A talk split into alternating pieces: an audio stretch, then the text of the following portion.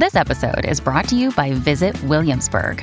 In Williamsburg, Virginia, there's never too much of a good thing. Whether you're a foodie, a golfer, a history buff, a shopaholic, an outdoor enthusiast, or a thrill seeker, you'll find what you came for here and more. So ask yourself, what is it you want? Discover Williamsburg and plan your trip at visitwilliamsburg.com. Welcome back, my friends, to the show that never ends. Laszlo Montgomery here with another halfway decent Chinese saying for you. And for the second time in a row, I have another good one for you from the great Taoist philosopher Zhuangzi. As with our friend from last time who lived at the bottom of a well, this one comes to us from the outer chapters of Zhuangzi's eponymous book, sometimes referred to as the second book of the Tao. And the story behind today's Chinese saying that I have for you today comes from a chapter of the book entitled Understanding Life. Da Sheng and before I dive right into the telling of this tale, let's first look at the four characters Shen Gong, Gui Fu, and break them down into their constituent parts. A Shen is a god, a deity, or some immortal being. Gong means a worker or a skill. Gui means a ghost or a spirit, and Fu is an axe or a hatchet. God, worker, ghost, axe that doesn't reveal too much as far as what the meaning is behind these four characters. Now, before I proceed, let me mention this is one of those Chengyu that you could turn inside out and say it as Gui Fu Shen Gong. It works interchangeably with Shen Gong Gui Fu. This one comes to us, no surprise here, from the Warring States period, the age in which Zhuangzi himself lived. The chapter entitled Da Sheng contains a series of anecdotes on the theme of understanding life. And our Chengyu for this episode comes from one of these very anecdotes. And the star of this Chinese saying is named Zi Qing, or Craftsman Qing, or Master Qing. And he resided in present day Shandong province in the state of Lu. And the reason he was known as Zi Qing, or Craftsman or Master Qing, was because professionally he used to craft wooden stands for ceremonial Chinese bells, and these stands were called a ju.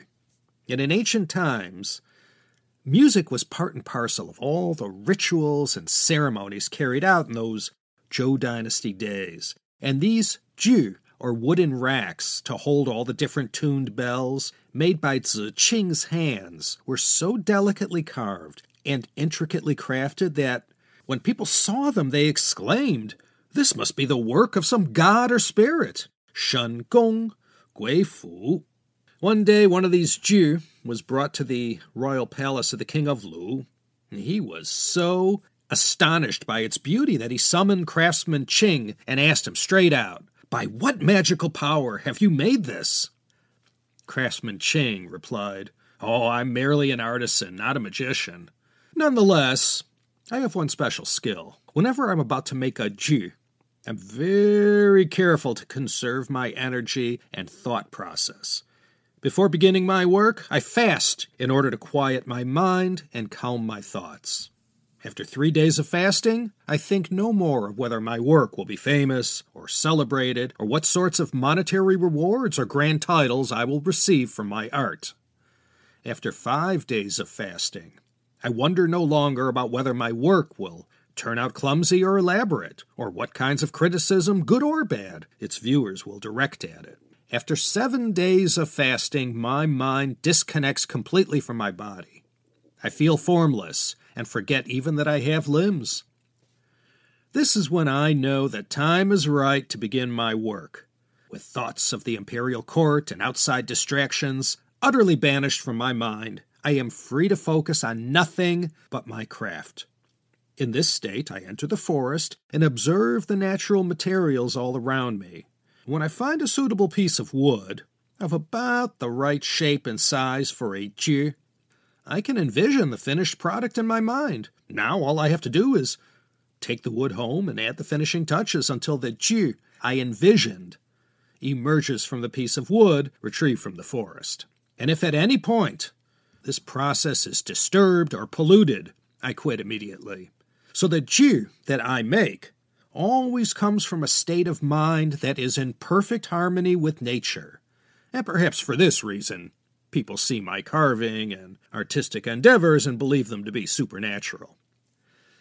So, using all the modesty of a gentleman craftsman, Qing explained that it's only because he communes with the forces of nature that people behold his craftsmanship and believe it to be made by the hands of the gods or great spirits.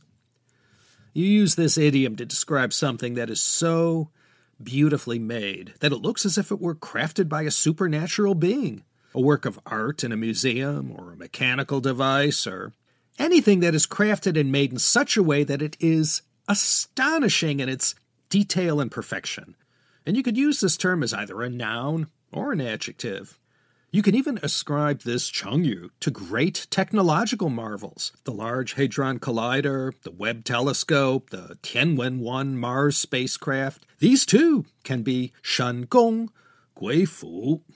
Again, you have the option to say this as Gui Fu Shen Gong. Both versions of this idiom work all over China. I have it on good authority.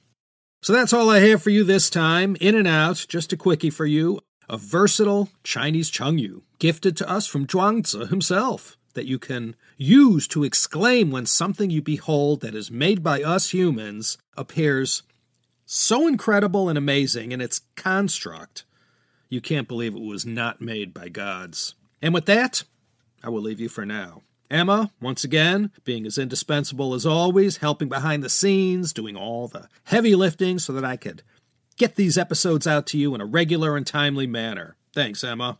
This is Laszlo Montgomery, once again signing off from lovely Los Angeles, here in the state of California, wishing you well and beseeching you to consider coming back next time for another useful and thought provoking episode of the Chinese Sayings Podcast.